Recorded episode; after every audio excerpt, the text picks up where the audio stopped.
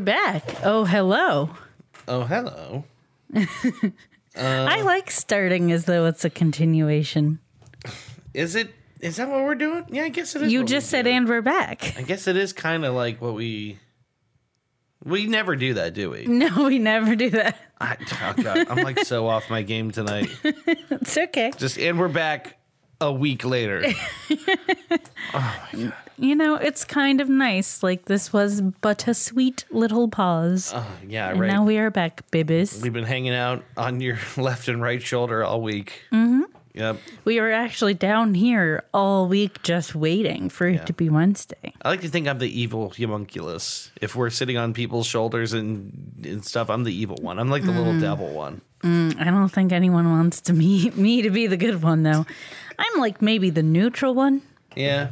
I guess they're always in the cartoons. It's always you, but like a little angel you and a little devil you. Yeah, we're changing that. So you wouldn't be on someone else's. No, we're changing that from now on for everyone ever. When they have a little angel and a devil, it's us. All right. That's weird, right? Uh Uh-huh. huh. Okay, that's weird. Well, um, hope that spooks you out because it's spooky time. It's spooky times. We're not doing a spooky episode. no, are we not? I had no It's- idea. Oh yeah, Eh, it's not spooky. Uh, that's all I right. should have thought about that. N- Uh, tomorrow is Halloween. Um, we are not celebrating it in any traditional way. I am going to hide from children in my basement. I am working, so I can't. Yeah. Actually, you know, it, ju- it just dawned on me. Like, I'm gonna be rolling into town at like six o'clock. So like, like Halloween's gonna gonna be happening when I get into town. Yeah, So I'm gonna have to drive through crowds of children just to get home. yeah. Maybe we should set the candy bowl out before Yeah, that's weird. you though, leave right? work. Maybe just turn out the lights and just be like, I bought two bags of candy. yeah, we can eat that. no, No. Oh God. How am I? I, I don't know. How you, like you can't just leave the candy out all day, can you? I don't work until eleven, so I could set it out before. oh, that's true. You could. But that's still like all day. I'm just candy sitting there in the. No one's gonna take the candy. It's during the day. candy. And if they take the candy before Halloween starts, then tricks on us. I don't fucking care. I feel like I should check the weather and see if it's going to be soggy candy at this rate because it might be soggy candy. We can put something over it.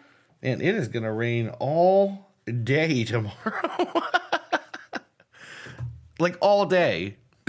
Happy Halloween, kids! Uh, some places in the area have changed their Halloween, probably because of the weather. Oh, really? Yeah, they like switch the day. Well, yeah. It's like lame for it to be raining when you're doing Halloween. That's super lame.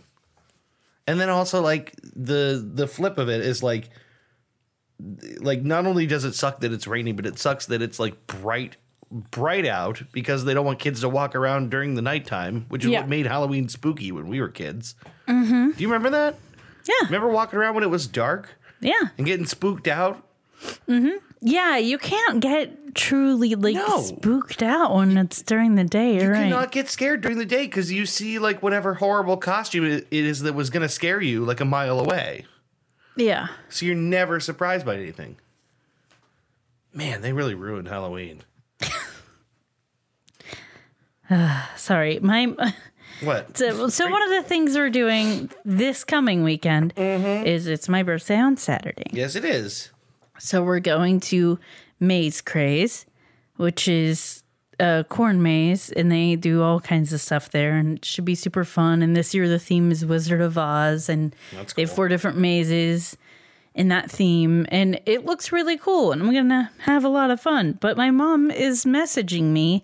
Asking me if it's canceled because she saw something on Facebook, and I'm like, I don't know what you're talking about. Like, Yeah, like- I went to their Facebook page and they have nothing on there, any recent posts about it, like them closing early or anything. And then I said, Can you show me what you saw? I'm not seeing anything. To my knowledge, it's still on. And she said, Did you get it? Was it a beer maze craze? And I don't know what she's talking about. Bear maze? beer. Beer? I don't know what she's talking about. Okay, here's here's what I'm guessing. Maze craze is not unique to Ohio. The name is used in a lot of places. Yeah. I'm guessing she saw something about some other maze craze. Yeah, I don't know. Or flip side, well, what what is the beer thing about? Okay, she's saying she tagged me in it, so Wow, we're doing this on sorry. air. This is like going to Live. bother me until I figure out what Oh my the God. crap is happening. Facebook, you bastard, I'm you sorry. win again. Okay, she she didn't tag me. Okay, no, she didn't tag you in anything. All right, great. okay, So- I'll figure that out later. I'm shutting my phone off. That's ridiculous. Oh God, Thing is, I won't know until tomorrow because my mom is going to bed like right now. So really. Oh my God. That is something. Well, no, Maze. If you're listening right now, Maze Craze is still on. As There's to my nothing wrong. knowledge, there's nothing wrong, No. and presumably my mom is confused by Facebook. It's still happening. I don't know. I did see when I searched for Maze Craze, I saw an article from three weeks ago that says like Maze Craze is still going strong despite hurricane warnings, and I'm like, what are you talking about? It must be a different one. Another one in another state Yeah. three weeks ago. I don't know. Yeah. they did just do like a wine thing. Like they had a, a wine tasting Mm-hmm. maze craze day like last weekend. Yeah. But I didn't go to that Right. um, because last weekend we were having our Halloween party. Pretty spoopy. Mm-hmm. We had a good party. It was we, fun. We had a solid turnout. We had a a, a whole friggin' mess of food. Yeah, as always, too much food. And we did. You and I did good this time. How's that? Because we always want to make more food than we need Mm-hmm. to. And I stopped us because you're like, we need an entree. I'm like, I think we're good. You made like the little weenies in Yeah. sleeping bags, and I made two different kind of cheese preparations. I made a cheese ball Right. that looked like a pumpkin, and then I made baked brie that was supposed to look like a mummy. Which was great, by the way, and super tasty. barely got eaten. Well, None of it. The thing is, we well, okay, but we did eat it like ourselves most of it over the course of the next day. true. While we sat around and watched catfish all day long. Yeah, the next day we watched. You had never seen the show Catfish. I didn't know catfish was a show, yeah, and I never saw the documentary. I haven't either. I kind of would like to, but I fell all the way in on catfish. You really did. So I didn't know the origins of Catfish, like why the show started. That was based on that his documentary or anything. So that was interesting to learn. And then so Jen stayed the night, so she didn't have to drive after Yeah. the party. And she spent basically most of the day with us just watching Catfish because that's all we did all day. yeah, like seriously, like all like we all basically got up around noon, shook it off. Some of us uh, had a little hair of the dog, and uh, just ate and watched stuff all day. Yeah, I slept until like 12:30. And I never do that. And I wasn't even hungover. Like I went to bed at two in the morning. I just was fading fast. I was like, guys, I can't fucking do this. I went to bed at two, mostly because like I wasn't drunk. And Yeah. I didn't perceive myself getting drunk. I felt kind of crappy because I like I just felt like full all night. I didn't even eat that much all night Mm-hmm. like in comparison to what how much I thought I would eat. I didn't really eat that much. I never had any of that pulled pork that Chris made. Any? No, Well, there's still some in the fridge. I'm gonna have You to still taste have them. a chance. It was But- super delicious. I I know it was good. I just like I ate a couple things to start the night, and then I was full the whole night. I had a couple drinks, had some like Jello and pudding shots, and then some of the spiked punch, Mm-hmm. and that that was it. Like nothing. I was like, okay, Meanwhile, I was up until six thirty in the morning. yes, you were. Which point, at which point, I don't, I don't even know how we were up that late. Like, know. like basically, like Tyler and I stuck it out and watched. I forget if we were wa- what were we watching on YouTube. I don't know. I have no idea. Well, it's really good you stayed up to watch it. well, Oh, it was then. really important, obviously. um, and we we stayed up until six thirty. Put away all of the the kitchen stuff into like Ziploc bags. That was my idea: is throw it in Ziplocs. That's really fast. Just put everything in Ziploc bags, and then collapsing. Um, Yeah. So you got like. You must have got like a solid like ten hours of sleep. yeah, I never sleep that long. No, that's weird. It was strange, but Well, that's strange. was good though. We had a sweet party though. We had a good It time. was nice. Um, Uh, we played D and D yesterday. that happened. Things went unexpectedly. The They often do. the character development for my character that wasn't supposed to happen for a long time suddenly happened very quickly. because Chris's character made an out of character decision. Not really. It's not really out of character, but he basically It seems relevant to what happened before it. it, it was relevant, but it was not the whole course of events was not predicted. Right. So he decided to give me something that I was supposed to have to steal from him later. And he gave it to me. And then my character did used it when I wasn't supposed to. And then that made it so the person I was supposed to give it to had to come to me instead of me going to her. And because of that, she had to try to take the the object it's an orb she had to try to take it Yeah. and the guardian was there the guardian of the orb that's always with it was there because i couldn't go to her if i had teleported to her it would he wouldn't have been there and she would have just taken it this is making probably no sense to anybody yeah listening. it's okay but but because of the way that things worked out we ended up uh, making a very strong character who was supposed to be kind of a big bad go unconscious yeah. and then I found out what she was, and then I ran away, panicked, and ran for help. Yeah. God, this week in Orbs and Guardians. Yes. Um, what a what a weird thing that was. Now that I'm thinking about this, this makes me realize like how clever it was for Gable to tie all these things together. Because we did a one-off campaign involving a lich who is now tied to that orb, which is a thing he thought to do in between. yeah. And your story was always about finding that orb.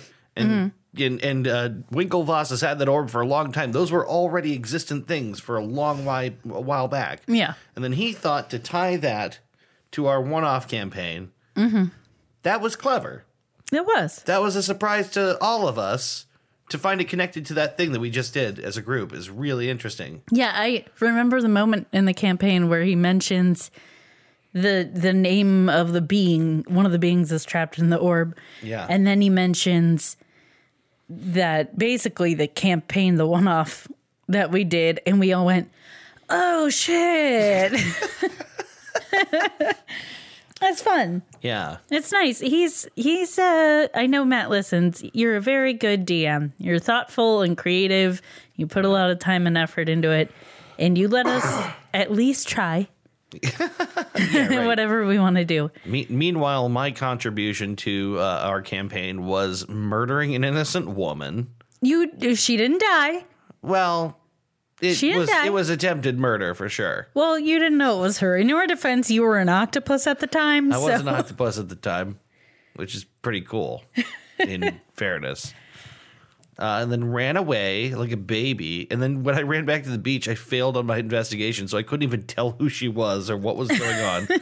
so I just ran like like uh, like the dude from Memento. I'm just like I don't know what's going on. I like flee to the inn to try and find someone who knows what's happening to me. Oh jeez. What a nightmare.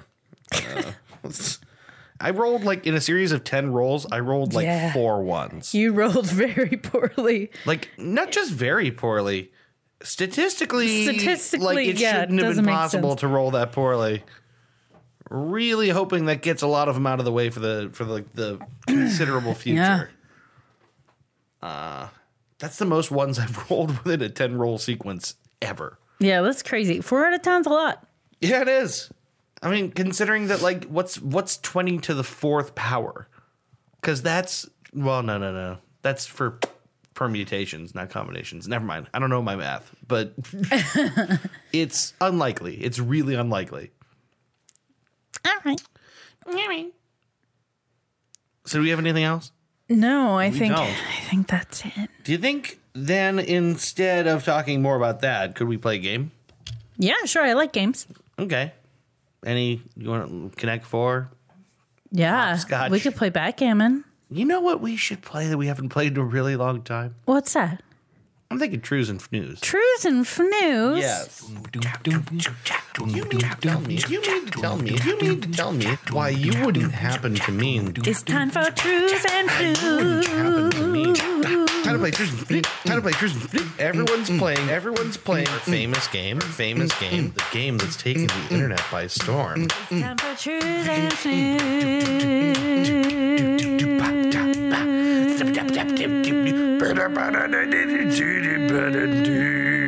A Merv Griffin production. That's right. Trues and fnews. Let's dig that one out of the. Let's just dig. Hold on. I gotta. Oh, it's buried Dig- there uh, gotta behind dig all the that other out. games. All right, you got to get on that step ladder. Okay, I there. gotta brush it off. It's a right. little dusty. Trues All and right. fnews. You ready to Uh, play? Do you want to read the directions on I the will- back of the box? All right, let's see here. On the back of the box, Trues and Fnews, it says Trues and Fnews is that fun internet game, that internet sensational game in which I present to you two false stories, one true story. It's your job to determine which one is the false story. The false. The falsos. I ran out of air and it just went, I started panicking. which one of these is the true story, the trues, and the false stories, the Fnews? All right. Mm-hmm. Do you like my tiny little baby Mm-hmm. pen? Why is it so tiny? Abby gave it to me. Well, she gave it to all of us. It was oh, I that's something I wanted to say real quick. We'll lap back for a moment. Aubrey basically planned our entire Halloween party. Yeah. And it was really nice and she did so much and she made like prizes and there were grab bags for everyone and this pen is in those grab bags. There's a bunch more of them upstairs. Ah. You know, so- now I know why I because didn't- nobody took grab bags. Now I know why I didn't know that there were pens. They're so tiny. They're really tiny, and they're buried under all the candy. Which Widow baby pins. There's like four open bags up there. I just like keep eating candy out of it. Wait a minute. Hold on. You, you're kidding. No, You're going around opening grab bags, eating the candy, and leaving the pens. my grab bags. Well, now I'm using the pens too. All right. I use every part of the grab bag. Weird. like super weird. Okay, but now I'm ready for trues and fnews after I said You know, that. we don't hit this table for dramatic effect enough. Yours is better. I don't have that fist power. it's a weird way to say that. That Fist also power. that also hurt. Uh, really? Did that hurt? I just got this big gigantic. Uh-huh. You got hammer meaty of a paws. fist. You got meaty paws, and I have bony little paws. Uh, let's move on here. Uh, are you ready to play? I am. Yeah, right. Story number one. The Lincoln Journal Star in Nebraska warned readers this week that if they see a woman mutilating animals on the side of the road at night, don't worry, she's harvesting deer meat for donation to local food pantries. Okay. Story number two. For this Halloween, one Memphis, Tennessee household is stepping up their annual haunted house located in their garage with a new attraction. Willing participants can lay in a box and be covered with hundreds of rats. Great. Number three, a Corpus Christi artist is in hot water with city government this week after soliciting a human head for inclusion in a new art project. These are all kind of They spoopy. are spooky. I thought ahead. Well, you're better than me. I made us trues and spoopy news. Spoopy trues and spoopy. It's all spoopy. Uh, Spoops and fnoops. Spatchanoos and I'm Spiffanoos? going with spoops and fnoops. Okay. all right. Can you? uh, Can I get a little recap I action? can. I can. All right, here we go. So, number one, the Lincoln Journal Star in Nebraska warned readers this week that if they see a woman mutilating animals on the side of the road at night, don't worry, she's harvesting deer meat for donation to local food pantries. All right. Number two, for this Halloween, one Memphis, Tennessee household is stepping up their annual haunted house located in their garage with a new attraction. Willing tar- participants can lay in a box and be covered with hundreds of rats. All right. Number three, a Corpus Christi artist is in hot water with city government this week after soliciting a human head for inclusion in a new art project. Hmm. Ba-dum, Okay. Let me see mine. Uh. ba-dum. Animal mutilation for the hungry, the Nebraska way. Well, that's how we all do it, I think. New haunted house attraction. It's just rats. Mm. Nobody knows what that is. It's okay. And uh, don't be asking for people's heads. Don't. that one is just real direct. Yeah. Yeah. They don't be asking for people's heads. They don't like it. The government frowns upon that. Don't be asking for people's Don't be heads. asking for people's heads. Yeah. Um. uh, okay. Do you have any inclinations? You feeling confident? You kind of shaky. do. So I, I don't know. I never feel confident. It's just not my way I could verify this. in general. um, I feel like there's one that's the most. It just feels right and the most likely. okay. Likely, Likely.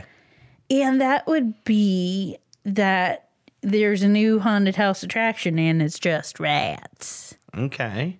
That's my that's my guess. Alrighty. I don't want the other ones to be true.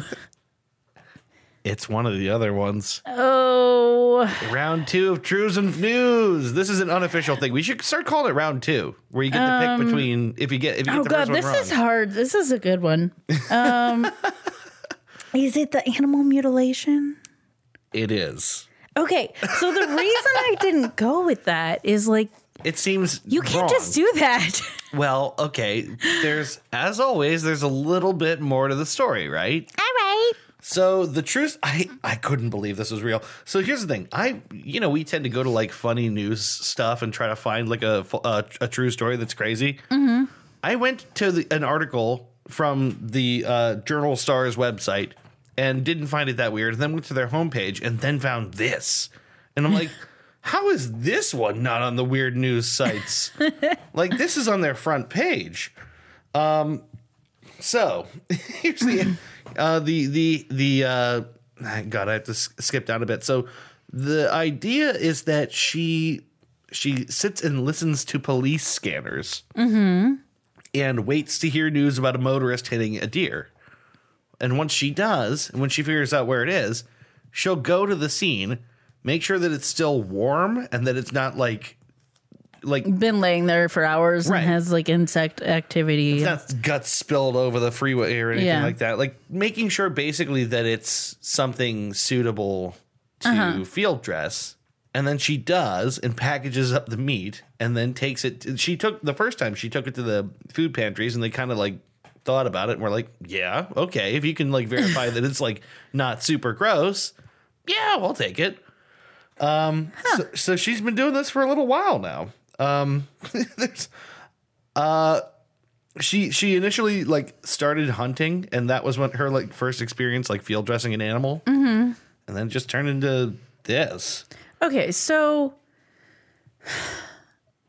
one concern is that like a lot of times if a deer gets hit by Mm-hmm. a car, you could think that they're dead and they're not dead. Right. And I'm sure she can tell, but like I'd be really worried for her that she's approaching what she thinks is a dead deer at night and then it's not dead and then she's on the side of the road Yeah. with a wild animal right who's freaked out and injured and like that could be very dangerous but she seems like she's been doing it for a while well it kind of seems like it- once you're by the unconscious animal you kind of have an advantage in just uh putting Yeah, I it putting guess. it down um she uh i just want to i just want to read this sentence oh shoot where did it go i lost it okay schmidt started harvesting roadkill a couple of years ago right there i'm like that's a weird sentence yeah How did that? sentence. How did this not make? did i its way ever to the tell weird you news about um, the worst valentine's day gift my mom ever got sites? How in the world can that be related to this? Is my question. oh you'll see if my dad hears this he's going to be mad at me that yet again i'm telling one of his stories It's true. but it is related because it was Valentine's Day. And so my dad came home and he had a plastic bag, and my mom assumed since it was Valentine's Day that what was in the bag was clearly meant for her. So she was very excited and she looked inside the bag, and what she found was a dead raccoon that had been roadkill that my dad scooped up because someone, one of our neighbors down the road, did like taxidermy or something. And so he, he Wait. if he saw it, you're not allowed to do that, by the way. I'm sure you're not. But uh, if he saw it, he would, and it was in good shape, he'd collect it. So he's like, may as well get a cool taxidermied raccoon out of this. Well, we weren't getting the taxidermy re- raccoon. He was just giving it. Oh, so that was just for the taxidermist. to just yeah, it have. was just because that's my dad is a nice person, and he's like, oh, I don't need this roadkill, so let me give it to the guy who does taxidermy. So he did that, and um, my mom was very disappointed. I can imagine. All right. So that's my one of one of my roadkill stories. There are multiple. Do you want to hear another one? Sure. How many? How many? do you- Like, This is the last one. I was gonna say, like, how many can you really have? So uh, we were in the park one day. It was my dad. All these stories on my dad. Um, Boy, he's gonna be so pissed. No, this is this is I get to tell this. This is my story. it happened to me. He was just there. All right. um, So it was my dad and my brothers and I, and I think my brother Gary was like walking up ahead by my dad, and I was kind of lagging behind, and Randy was with me. And we're like walking along, kind of like running and playing around, and I trip and fall directly, hands and knees. I'm a little kid, I'm like maybe six or something yeah. hands and knees into roadkill. Pretty sure it was a raccoon covered in maggots. Oh my god. It was horrible. Why are you telling me this? So then, obviously, this is unpleasant and I'm freaked out. So I get up and I'm like brushing myself off. And Randy is laughing hysterically. And he obviously sees that it's there and that I fell in it. Um, so I get up and I walk away, and he comes upon it and immediately trips in it. Like, he saw it. Wait.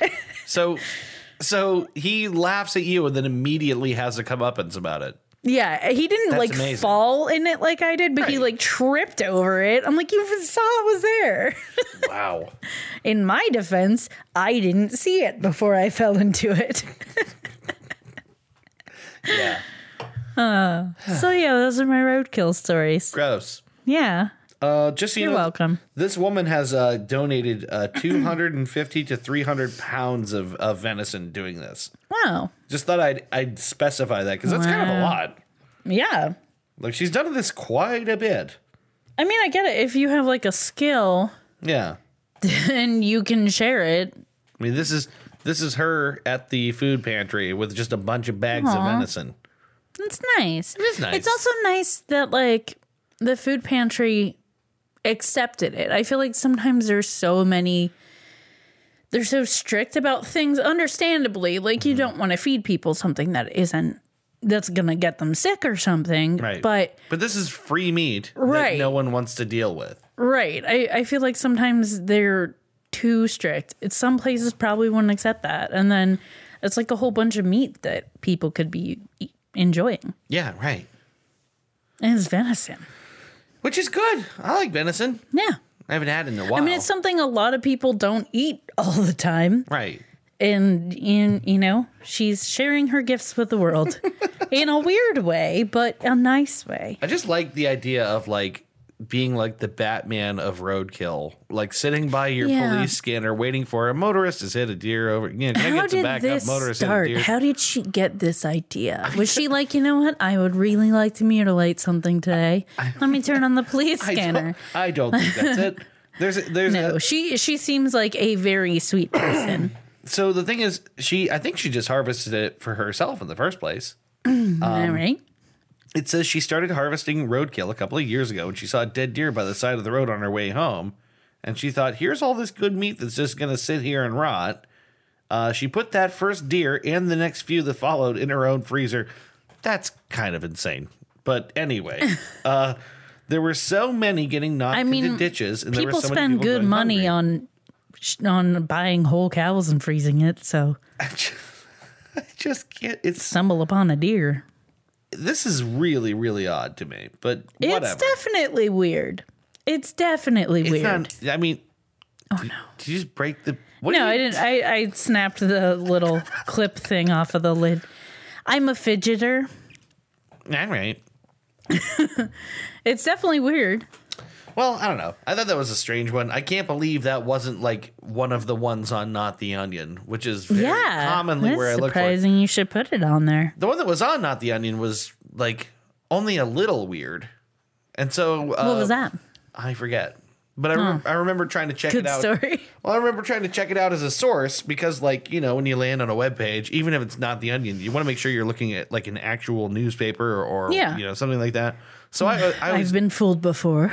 right, especially like those like uh, newspaper or like TV news sites on you know, like Yeah, the billions of fake ones. Yeah. Also, sometimes satirical sites are really good at right. hiding that they're satirical. So you have to like search them and look for like corroboration from somewhere else. Like like any newspaper, any uh, like reasonably sized newspaper is backed up by Wikipedia. They have an entry, right? And it's you know, uh, you know, so you have to like cross reference and make sure that you know.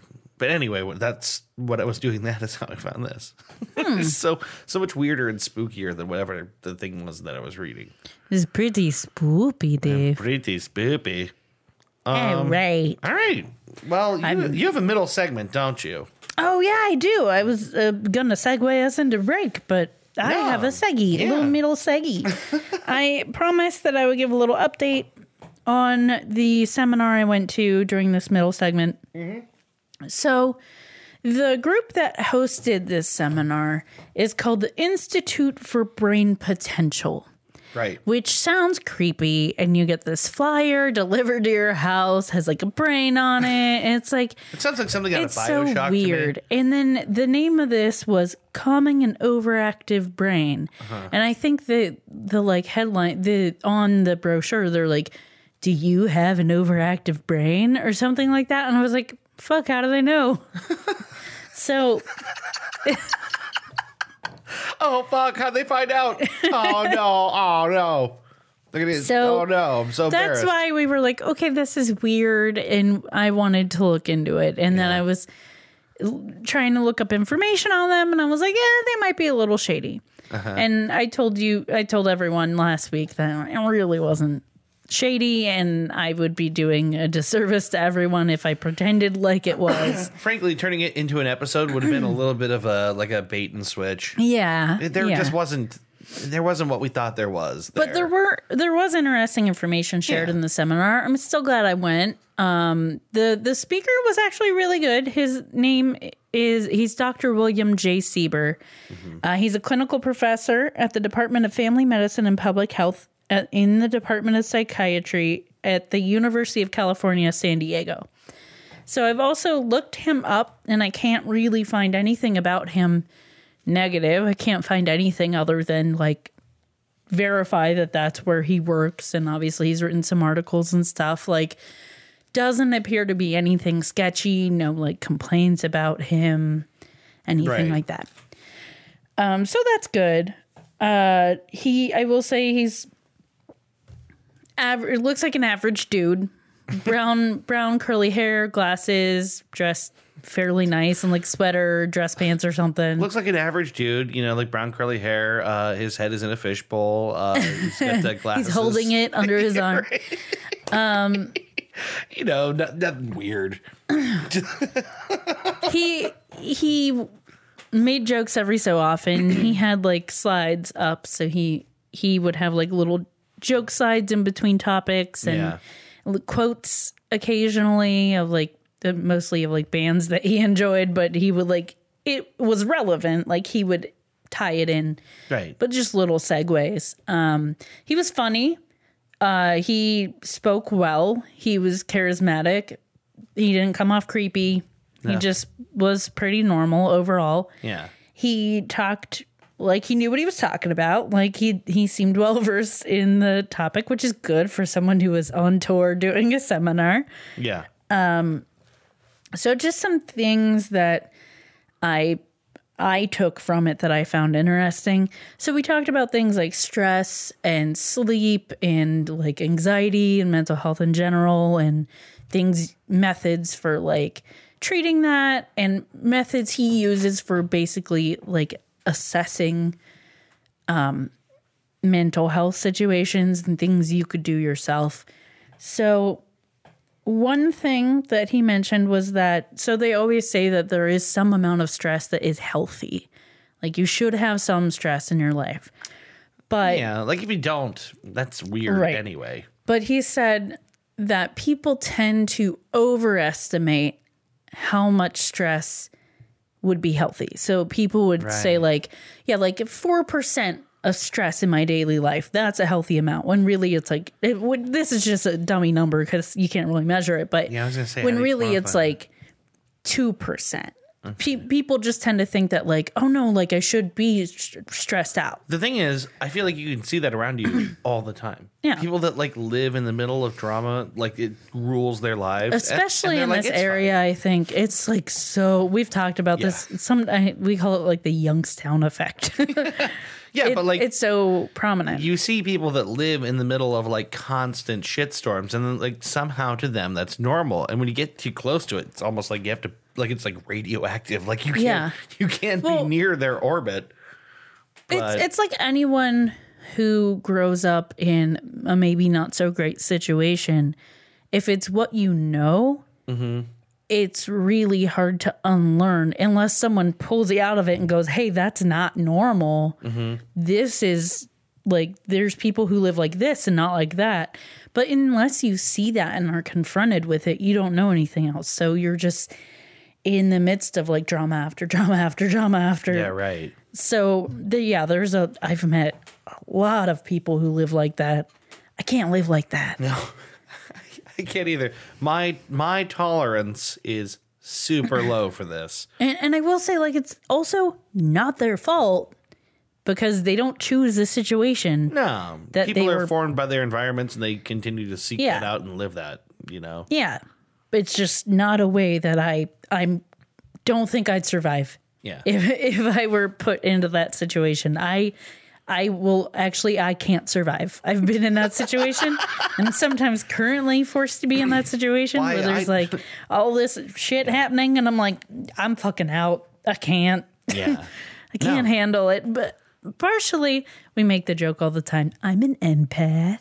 I'm a high level empath. I'm like I'm an- very, very sensitive to what people are for. I am an empathetic person and I am very sensitive to what people are feeling. But to be in the middle of like people feeling a lot of things very strongly all the time At is you. That's the thing is, it's, feeling. it feels at you. like it's at me. feeling at you loudly. I don't don't please don't have your feelings at me. have your feelings, but don't have them at me Right. so loudly. Your feelings are very loud right now. I just can't. One day I'm gonna turn to someone and be like, "Excuse me, your feelings are super loud right now." There really is that. You just like quiet them down. there really is a big difference between people like having a lot of intense feelings and having them at you or like and it's, and it's kind of you, you Can't feel do it Yeah. you feel like it's almost like they're looking at you for resolution constantly Probably like 50% of my anxiety is from feeling other people having feelings at me.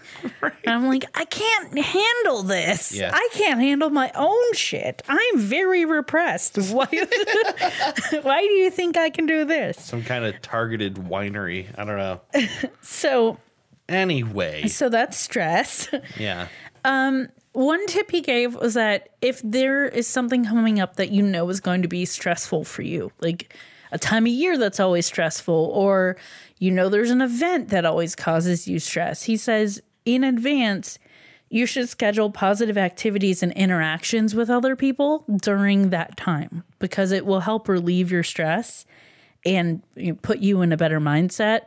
It actually helps a lot, but in the moment, you're less likely to like reach out and do that because you're feeling overwhelmed.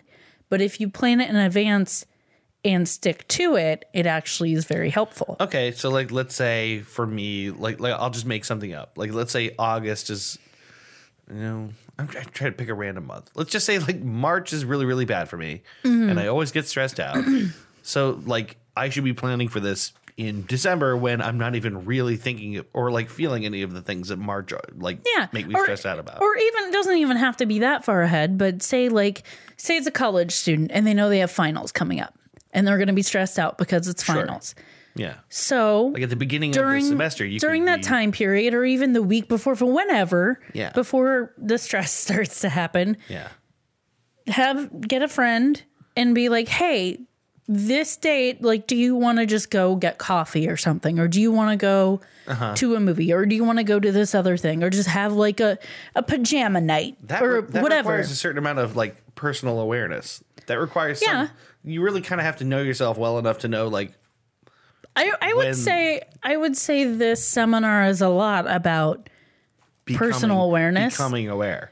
because it yeah i'll get into that more later but it's a lot about personal awareness and i would say a good portion of the people a lot of the people in that room are there because it is continuing education and so they're medical professionals um, they're pharmacy technicians they're doctors they're all kinds of things but also it's it was like half geared towards like you could use these things possibly with your clients and half geared geared towards like you probably also have an overactive brain if you're interested in this so these are tips you could use yourself Mm-hmm. so the people who would choose to go to this are probably already kind of self-aware because you were called out by a brochure that you have an overactive brain it you didn't get it damn it. there's a little fruit fly I flying cannot, around. wait, I cannot wait until winter when they all die. So, um, there I gotta find a particular slide. I should have left it open to that. Um, there's a list of what he calls sleep hygiene, which is Okay. not taking a shower before bed. Sure, right. It's like the it's like, It's like- proper sleep, the things to good do around sleep. activities to help you sleep better. So basically, and we've heard a lot of these tips before with things like all activities should be outside of the bedroom. Like don't do other things in your bedroom. Don't study in your bed. Don't watch TV in bed. Sorry, Don't, sorry if you have a studio apartment. well, well, yeah. I mean, this is like Yeah, to the degree that you can separate it, separate it. yeah, there you should have darkness and no electronics within 60 minutes prior to bedtime. I know we fail at like all these. Um, preferably have a cooler temperature at night to mimic your lower body temperature. So it's like if you lower the temperature, your body's going to be like, oh yeah, it's bedtime. right. No visible clocks. Sorry. Oh, I got him. No, No, he's right here. He's No. flying away. I was wrong. I have a splinter in my palm. Oh, no, that's very different. You're distracting me while I'm trying to tell you this. Yeah, please. Um, so no visible clocks. Um, uh, make sure your pets are in their place, like everything is settled. And then um, he says stuff about like you know watch your caffeine, alcohol, tryptophan intake, all that. And then one thing that I thought was really interesting um, was something he suggested doing, which was about thirty minutes before bed, outside of the bedroom, have like a little notebook or something, and write down a list. It's not a to do list. It's not like the things you have to get done the next day, which you can also do that too if it helps you. But it's just a list of things that you know, if you don't get them out of your head, you will dwell upon when you're trying to sleep. So, like the things that nag you, the things that bother you. If something happened earlier in the day, like you had an awkward interaction with someone, you feel bad about something, write it down and then take that book into the bedroom with you when you go to bed, put it on your nightstand with a pen, and then if something else comes up, you start thinking about something else distracting, write it down. And then it's basically just like externalizing the thoughts like, okay, I had the thought. I'm not going to forget I had it. It's right there. I don't have to worry about it now because it's recorded. I can come back to it if it's serious. Don't got to do it right now. So my first thought is like half the shit that keeps me up, like is shit I would never want to write on a piece of paper, right? Well, it could be your own, you know, private notebook, but what externalizing thoughts can be Never. super helpful. Once, it on, once it's on paper, it's never really private. It's just it's in the world. I now. promise I won't read your little crazy No, nighttime journal. no, I know, but just like once you once you write something down, it's in the world. Exactly. Yeah, but that's bad. No, this is the difference. externalizing thoughts is incredibly helpful Maybe because it they is. don't live in here anymore. And I'm pointing to my brain and to my head. Um, they don't live in there anymore, and they're just out there. And you like this is something that helps me a lot when I feel overwhelmed. I'm like trying to remember what I have to get done. Yeah. like writing lists and stuff is so helpful because if if I write it, I feel like I remember it better because I'm pairing an activity with a thing and like a tactile thing with the thought. But also, I don't have to worry about keeping it in my head and remembering it and keeping it in order because I have it recorded somewhere. It's there. I can reference it if, if I have to. I don't have to worry about it. Yeah. And like that externalization is very helpful for me. Okay. So I have not tried this little tip yet, but I kind of want to. I think it could be good.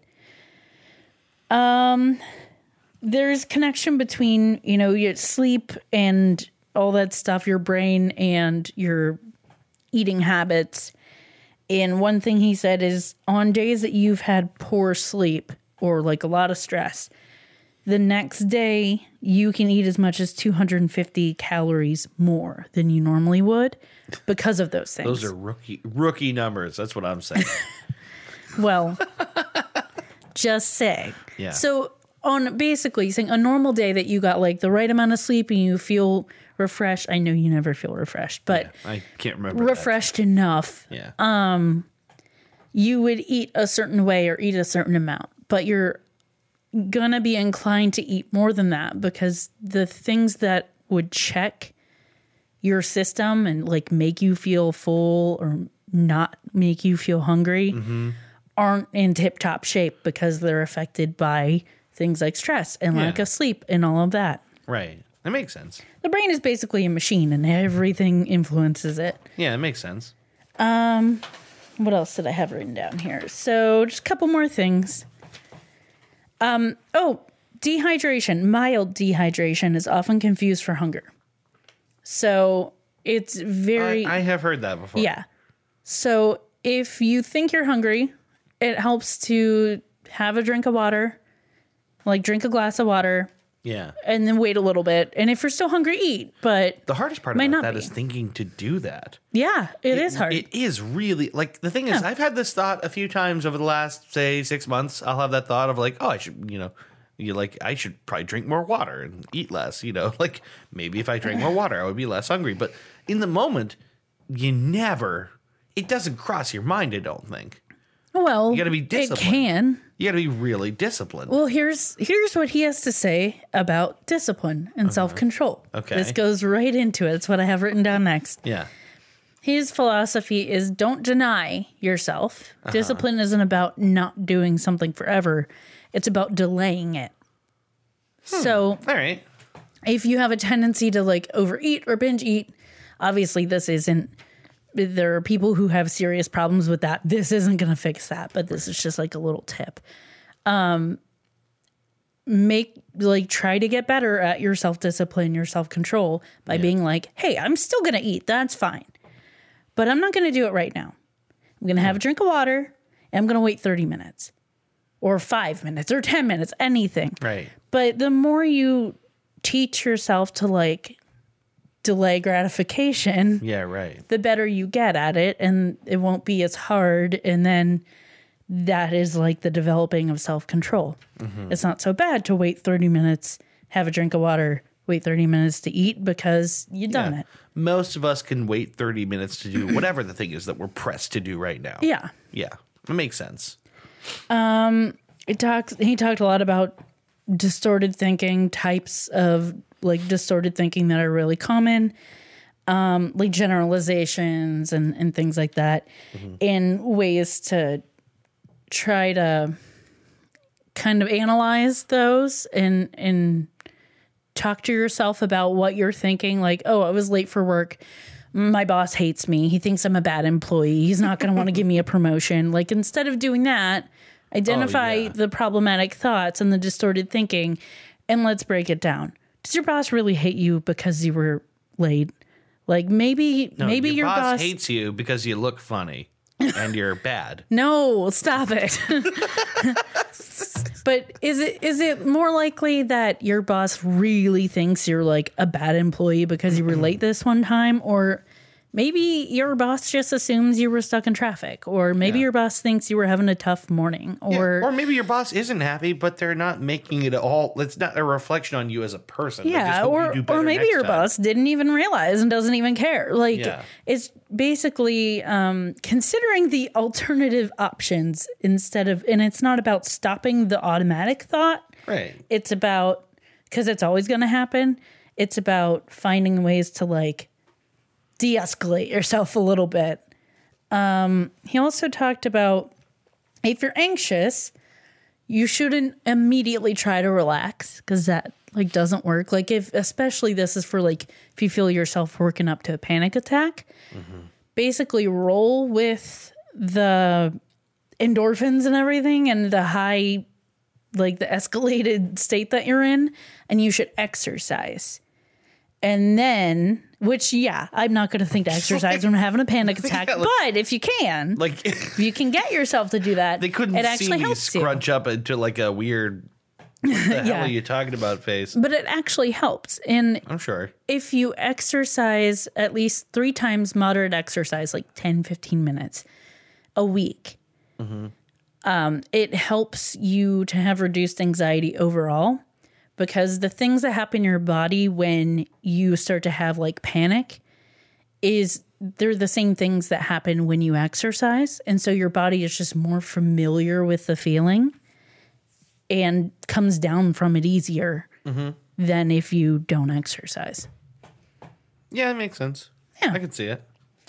Um, and then he also suggested a book I haven't read yet, but I want to called The Happiness Trap by Russ Harrison. And it's supposed to be really good.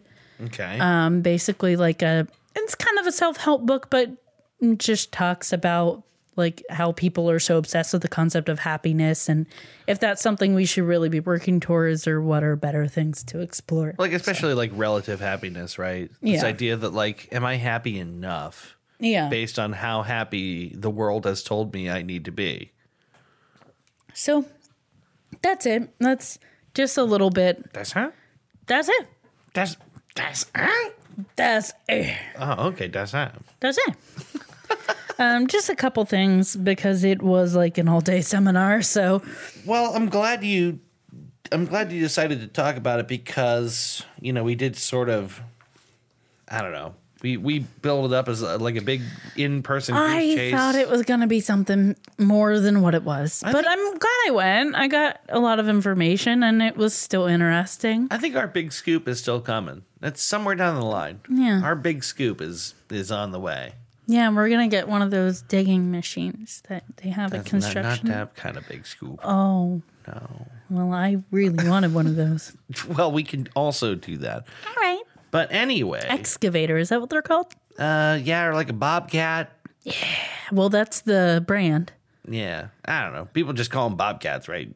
Just like everything. What's that guy doing these days? You thinking of Bobcat Goldthwait? Yeah. actually, a lot. Really? Yeah, he's like more active as a producer than anything else. Oh, Yeah, okay. Hmm. super active. Interesting. Interesting fact about Bobcat Goldthwait: Not his real voice. not his real name, obviously, Oh, well, even yes. though everyone calls him Bobcat. Uh, Yeah. But his name is Bob. And the thing is, the other side of Bobcat as a, a person was Tomcat, which is Tom Kenny, the voice of SpongeBob Oh, and a regular on Mr. Show. Huh. Bobcat and Tomcat went like hand in hand. In, I like, did the not know that. Boston comedy scene in like, early That's really 90s. funny. I did not know that. Yeah. So Bobcat kept the Bobcat name, and Tomcat just went by Tom for the rest of his career. Not that anyone gives a fuck about that. Let's take a break. We will be back in a moment with the main segment for this episode. All right. Sound good? Mm-hmm. Okay. Well, then let's do it. All right. All right. Bye bye.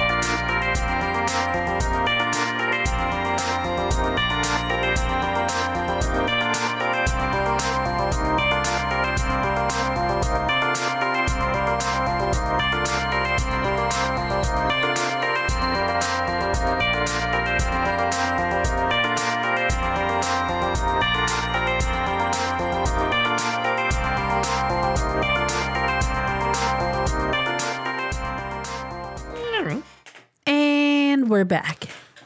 Yes, we are. Oh, hello. But is it this week or next week or last Yeah, week? We're switching up our Nobody intros. knows. So, do you want to know what the topic is? I do, but also I read upside down because I'm a dickhead. So why don't you just tell the fine people what they're about to listen to? So, this has been on my list for a while. I saw something about it, about her a little while ago, and I was like, oh, that's cool as shit. So, I added her to the list, and this just felt like a good time to do it. okay. So, our topic, our person of interest this week is Ada Lovelace. Lovelace? I think it is Lovelace. Lovelace. Wait a minute. She's the computer later, isn't she? Yeah. Okay. Oh, cool. Okay, so I think we might have talked about this a little bit. Yeah. I have the the first time I became aware of her was through a Google Doodle. Mm-hmm. Yeah, yeah. They did one for like her birthday or Right, anniversary of Right, something. Mm-hmm. birthday. It's usually their birthdays. Whoever did something, you know, it's usually their, their birthday. It could have been like the anniversary of when her works were published or something like that. So, they, they tend to be birthdays though. yeah. Prior to that, I'd never heard of her, and I'm very A lot of people I'm had. very interested to hear what you have. She's on it. very interesting. yeah, So, real smart cookie. We are talking about the woman who is often known as the first computer programmer, Yeah, uh, which is Ada Lovelace. Uh, she, okay, this is really interesting, and I did not know this. You'll like this too. okay. She's the only legitimate child of Lord Byron. Shut up. Nope. The Shut first up. computer programmer is also a child of Lord Bry- Byron. Lord Brian. Lord Brian. Lord Brian, not as impressive as Lord Byron. Lord Byron. I just can't talk. just, just some guy named Brian. he was a dude named Brian. That's really. Yeah. so so he weird. had plenty of illegitimate children, Oh yeah, that he was just slinging it everywhere, wasn't he? passing it out to everyone. so she's the only legitimate one. That's interesting. She was born Augusta Ada Byron in London, December 10th, 1815. She was named after Lord Byron's sister. Uh, apparently, he really wanted a boy and made that known. Wait, really? he really wanted a boy. Just like, well, you better think about it real hard there. Concentrate, like, push it into the womb. So her mom is named Lady Anne Isabella Milbank Byron. Um, she separated from Lord Byron weeks after Ada was born.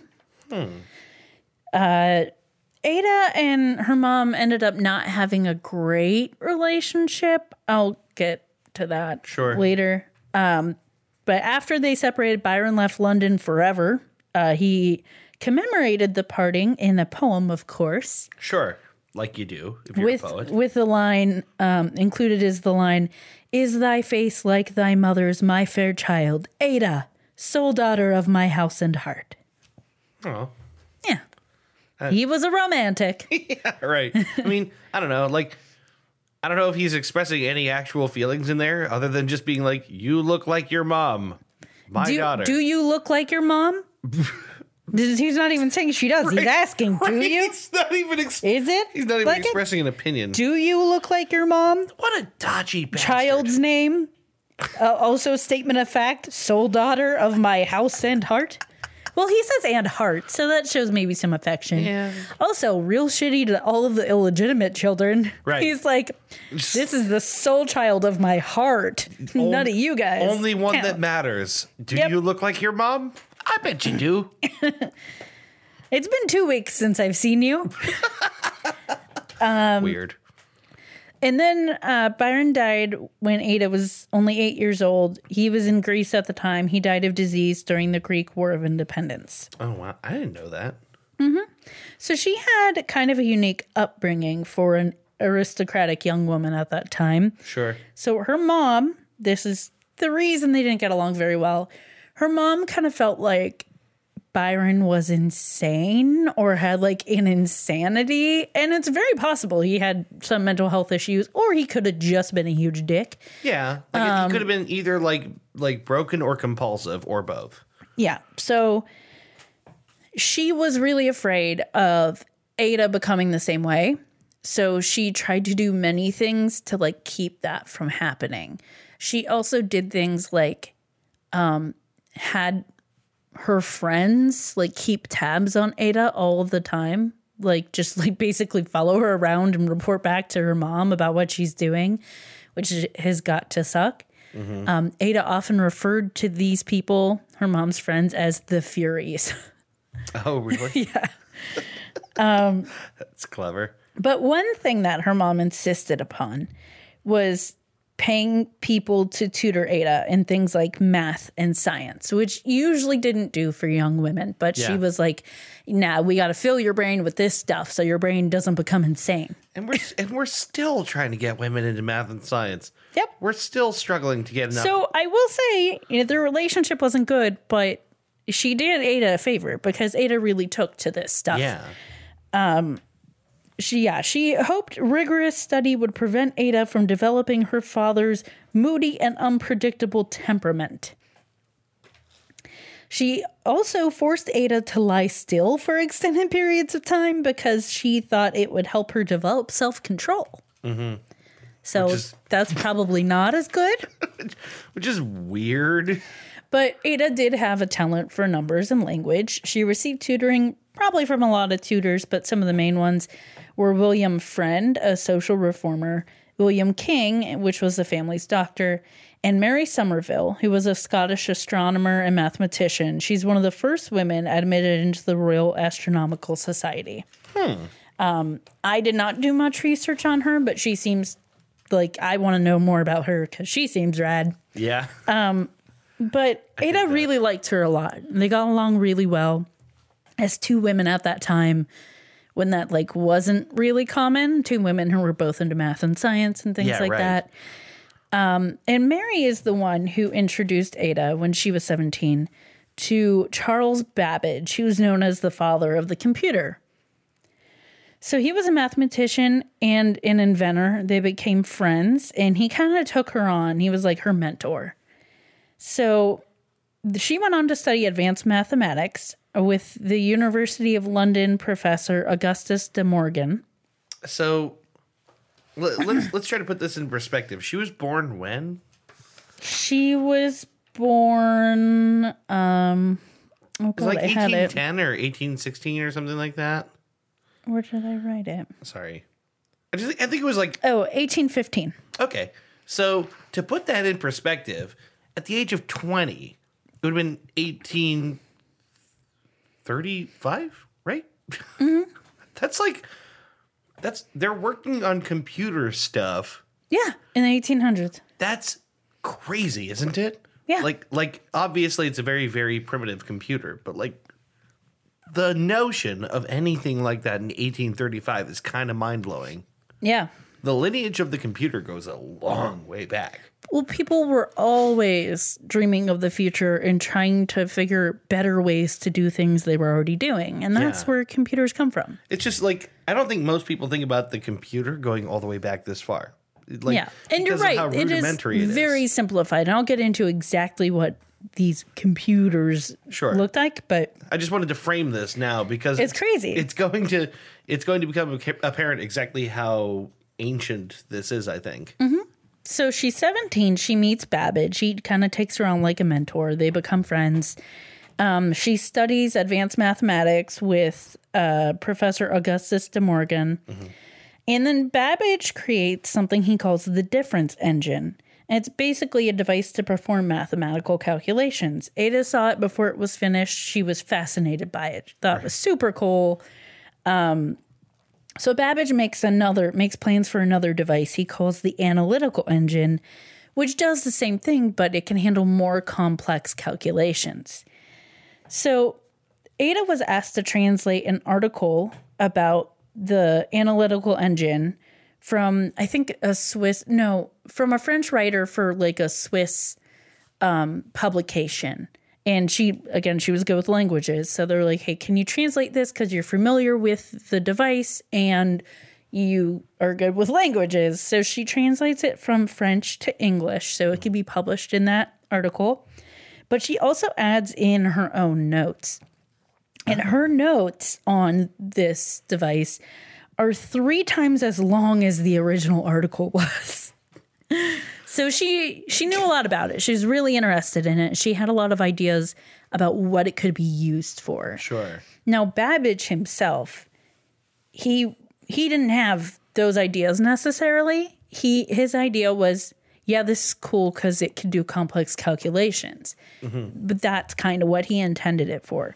She had different ideas. Um, So, Ada described in these notes how codes could be created for the device to handle letters and symbols along with numbers. Okay. Yeah. She also Okay. she also theorized a method for the engine to repeat a series of instructions. This is known as looping. Yeah.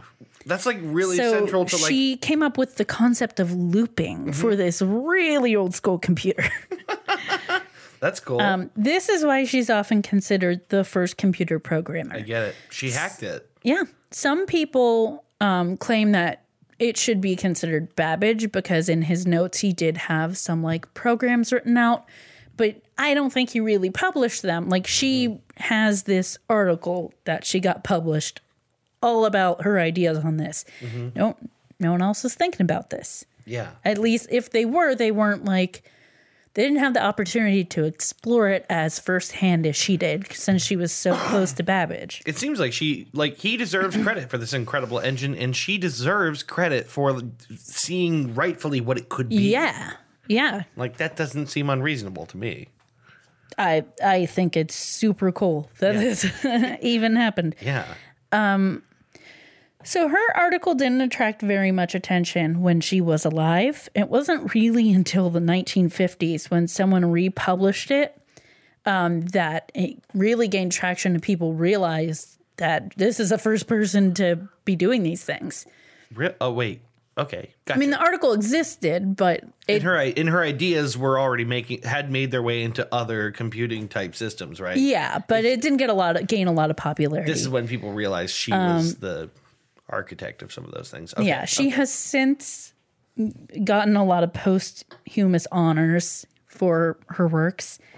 And actually, in oh god, 1988, I think I missed a digit. The Department of Defense created a new computer language and they called it Ada in her honor. Oh, okay. Um Um, that's sweet. So let me, I kind of like, I skipped around in really weird ways here. It's okay. So, just a little more about her life growing up. She was often ill as a kid. Yeah. She had headaches with obscured vision, which probably migraines of some kind. Sure. In 1829, she had a bad case of the measles that actually paralyzed her. In 1831, she was finally able to walk again with crutches. Um, during that time, they basically they put her on like bed rest, but that probably was bad. She probably needed to be up and trying to get Oh. Right. around. Yeah. So took her a little longer, but I think she eventually regained the ability to walk fully, but it, it took a while. Yeah, maybe, Um, maybe longer than it would have if they treated it differently. Yeah. But during this time, even though she was a sick kid, she was always still keeping up with her studies and thinking and making little projects for herself. Right. Um, she decided she wanted to fly. And so, of course, all little kids want to fly. But usually you do things like you grab a sheet and tie it around your neck and say you're a superhero and you jump off a couch. But Right. but Ada, obviously, superheroes weren't exactly a thing then, but her version of this was well, first step, I need to construct wings. So she considered her materials carefully and chose one that she thought would be the best for it. She studied the anatomy of birds to try to get like the closest ratio of like body size to wingspan. and then she decided what kind of equipment she would need on this apparatus, like a compass, if she's going to be finding the shortest distance when she's above everything. And then, sh- of course, she would need to later integrate steam with the art of flying. Obviously, this is something she never actually did. She never created it. We would know. Oh, I was like, how far? I was like, how far did she take this exactly? But this is like a project she made for Sure. herself. This is like a thought project. I'm that just she wondering did. if she fell off the roof. No. Well, she was this. already paralyzed briefly, oh, so couldn't hurt, I guess. Yeah, God. So In 1833, she apparently had an affair with one of her tutors. She tried to elope, but was recognized by his family, and they told on her to her mom. What? Yeah. Okay. So then her mom and her friends covered up these events to prevent scandal. By 1834, she was a regular at court, so doing all the like balls and, and social activities. Stop it. Doing all the balls. you Going say. to balls. Okay. So she she became popular. People liked her a lot, mostly because she was interesting. I think she had a lot of like other name other friends that you would know of. People like Michael Faraday and Charles Dickens also ran in these Ah, circles. yeah, so yeah, yeah. I think people also it seems like some descriptions say she was attractive. Other descriptions seem to say that like she wasn't. She like slightly resembled her dad, maybe not the most attractive, but very interesting. Yeah. But who That's knows? all. That's all relative. Who though, right? knows? Yeah. Like who can trust a historical account of attractiveness yeah. when One one we account can't all agree on who's attractive one account now? was from like a friend of her father's and he's he like described her in a not especially flattering way and said that he she slightly resembles her dad in some ways most likely the lips it's like i think in the lips there's something in the lips that kind of looks like him and also said i basically i don't think she likes me very much which she because her mom obviously hated her father she got a lot of Yeah. influence from her mom like all of his friends are horrible and all of this so Sure. she did but then she ended up getting to know him apparently and became good friends with this friend of her father's so Okay. so that was the kind of stuff she was doing in court Yeah. Sure. was making friends and being social gotcha. so in uh, 1835, Ada married William King. So I'm confused on this and I couldn't get clarification really. What the family doctor is called William King, but I can't confirm if that's the same William King she married or a different William King. Okay. Like I can't get confirmation on that. The William King she married is described as like a scientist and stuff, so it's possible that it is the same one. Right, but the fact that they call him a scientist and not a doctor is like an odd kind of. and also weird that like she would have had an affair with a different tutor than the one she ended up marrying. I feel like they would mention that. right. So That's kind of hard to piece together, isn't Yeah. it? so he eventually became the Earl of Lovelace. So she took the title Countess of Lovelace. The Earl of Lovelace. Earl of Lovelace. The Countess of Lovelace. um, they had things in common, like they both loved horses. That's Sweet. something that the wiki said. I was like, okay, nice detail. cool. Um, they eventually had three children, which were named Byron King Noel. Um, I don't know if it was Noel or Noel. Her husband took the an additional surname of Noel at one point. I think because of some of the titles he was granted. I don't know. Why is their It's- whole family so confusing? the whole it's just that time the like the royalty thing and the titles and the it's a Ow. lot it's a lot It is a lot. anyway byron king noel their daughter was lady annabella isabella king noel Annabella Isabella Mozzarella. Mm-hmm. Yes. and then their other son was ralph gordon king noel milbank i don't know why he had that extra name no one else has that It's one four names. yes kind of a there's lot. a, people have a lot of names I guess so. Um, supposedly her husband supported her academic endeavors uh, they socialized with many interesting minds at the time that's where faraday and dickens come into play yeah. it's said that she had maybe some loose definitions of what her relationship should look like to her husband she maybe strayed a little bit Oh. was um, it sad or was she kind of crushing it? Uh, there weren't too many details but it seems like she did well I- Oh. I, mean good for her i guess Hey, i don't know considering her dad, yeah i was mean like can a- you are you like surprised a coke fueled, like like what was his whole thing? Was it coke or opium I don't or know. whatever? There's Maybe it well, was- it might have been speaking opium. of opium. yeah, So yeah, because her dad was into like drugs and orgies and all kinds of every- crazy shit. everywhere, everywhere. Who wasn't? Yeah. Eighteen hundreds. Yeah, who isn't? Don't call us out on this podcast. um So Ada's health suffered after a bout of cholera in 1837. You know, because it's the 1800s, and you could just have a bout of cholera. Yeah. And Mm-hmm. Yeah. Everyone was. since then, she had issues with asthma and digestive problems. And um, during this time, when she was going through all of this, she was given painkillers like laudanum and opium.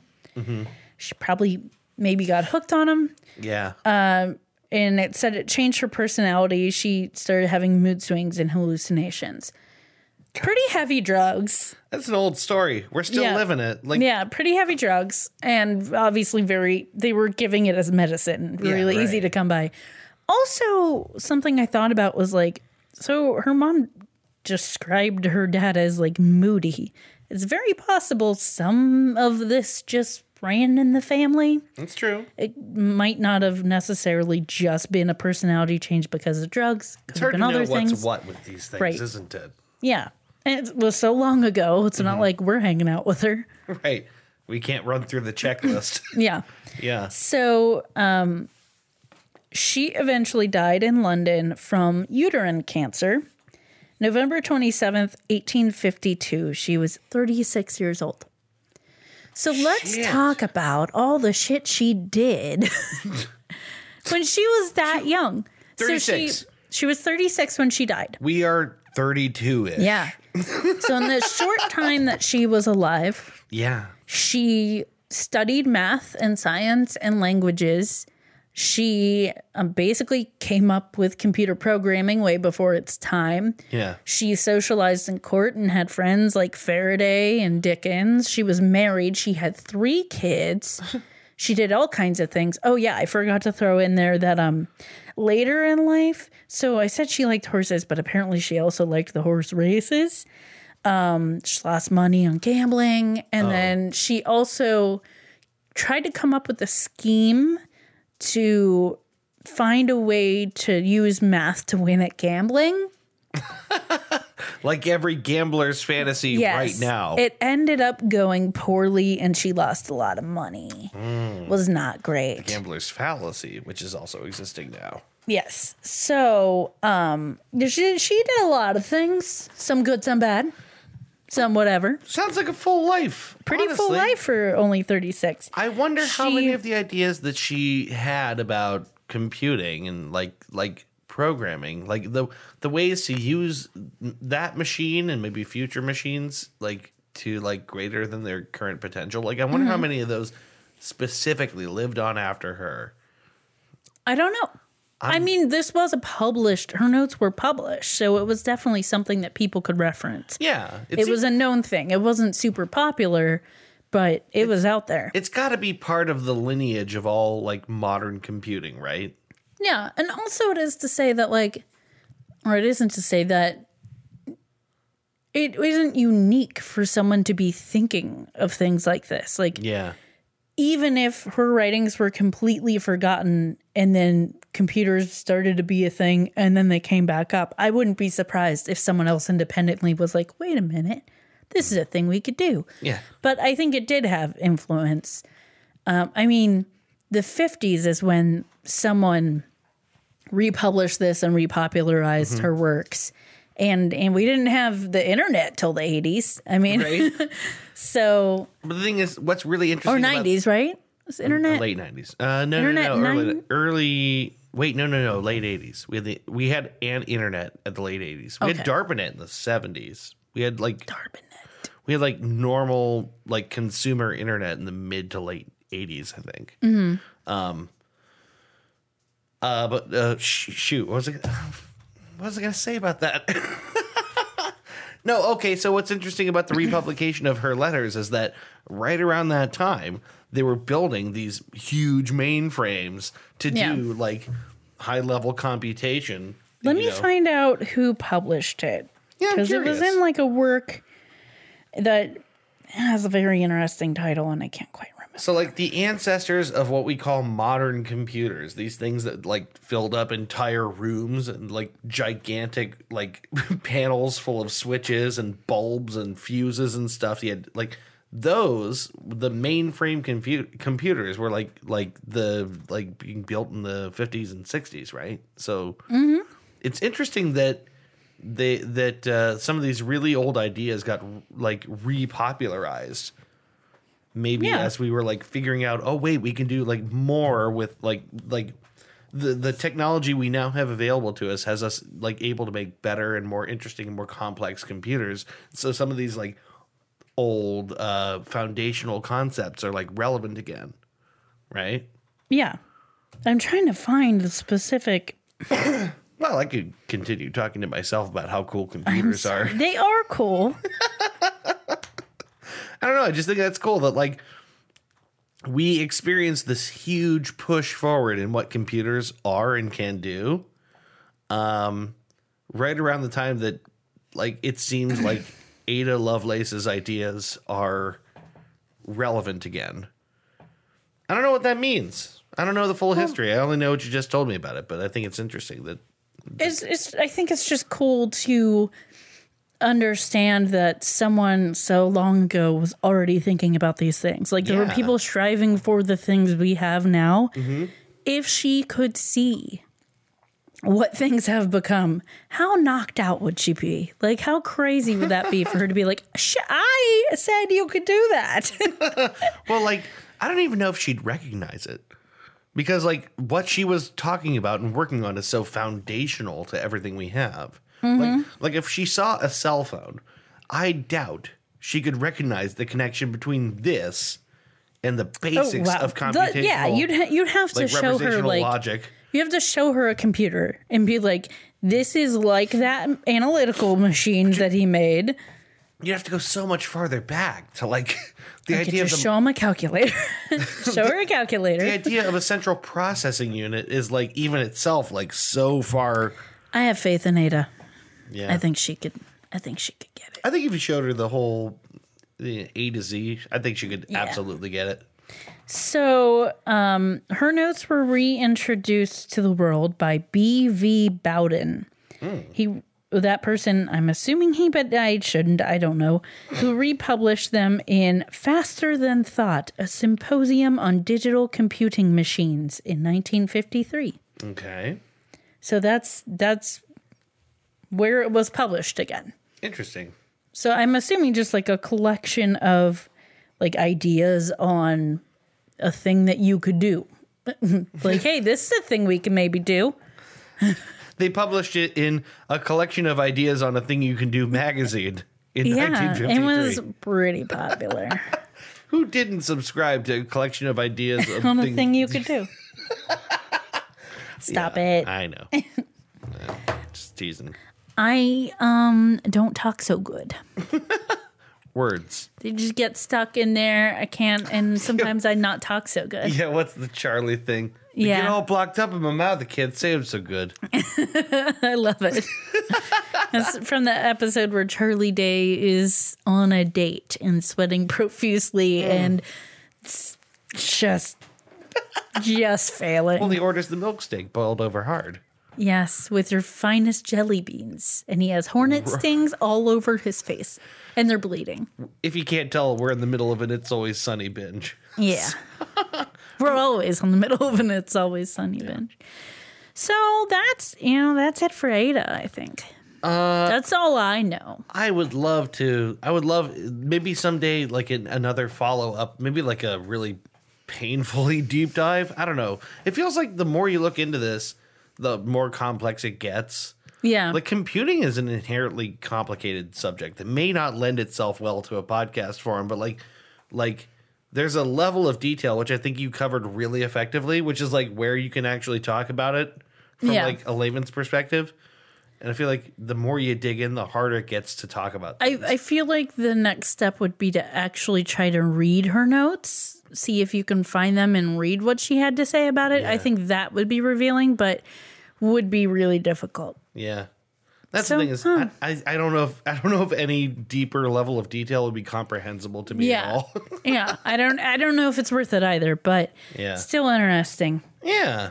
Very Only interesting. legitimate child of Lord Byron. Yeah. Wonder if he was proud. it's kind of you know it's kind of a, the, the idea of lord byron having legitimate children is interesting Yeah. Yep. Considering what a what a romp it seems like his actual life was. Yeah. Yeah. Dude was a dick. Yeah, Ada Lovelace. Ada Lovelace. It's a great name. It really is. I like the name Ada. Ada is a nice name. You don't see it that often. I went to college with someone named Ada. Oh, really? Yeah. I've never known anyone named Ada. Yeah. It's a cool name. Anyway. so, all right, that's that. Yep. That's another episode of Goose Chase. Yep. Now we're going to go eat tacos. I have, well, I have to cook the tacos still. I have to cook the tacos and then we eat the tacos. Yes. I'm so hungry for tacos right now. Me too. We're going to do that, guys. Um, yeah, But we thank are. you. Uh, so, thank you as always for listening to Goose Chase. Goose Chase. Please send us your suggestions and uh, we will see you in another week with another episode. I think next week, hopefully, Drewby will be Have a with little us. guesty guest. Yes, I'm hoping that that will happen. If it doesn't, you'll have to listen to me talk about something that is another thing. All right. Uh, we we want to get um, Matt and Claire on the show sometime soon. Also, Yeah, most definitely. That sounds incredible. I told him last night that I wanted him to do that. Yeah, And I'm putting the pressure on Claire 'cause putting the we heat need on. Claire to come on the show. okay, You don't even need to do the research. Make Matt do it. That's what he's there for. right. Just have him Just yeah, come on here and hang out with us. Make him say things about another thing, and then he can be a guest as well. yeah, and then basically all we do is just make fun of him while he's talking about it. It's gonna be what we do anyway. Maybe, don't- maybe don't frame it that way. Maybe this makes It's it what less- happens. Maybe make it less likely that they'll join us. Oh, if I know Claire, and I know Claire, she'll want to make fun of him with us. I get it. All right. and Matt doesn't care. well, then he we knows I love him. then we will see you guys in another week with another episode of Goose Chase. Thanks for listening. Bye. Bye. You've been listening to Goose Chase. We are Goose Chase Podcast on Facebook and Twitter. On Twitter, our handle is at Goose Chase Pod, and our website is www.goosechasepodcast.com. If you have any topics you'd like us to research, please email us at goosechasepodcast at gmail.com. If you like what we do on the show, please rate and review us on iTunes and Google Play. Want to go on a goose chase? Ooh, yes.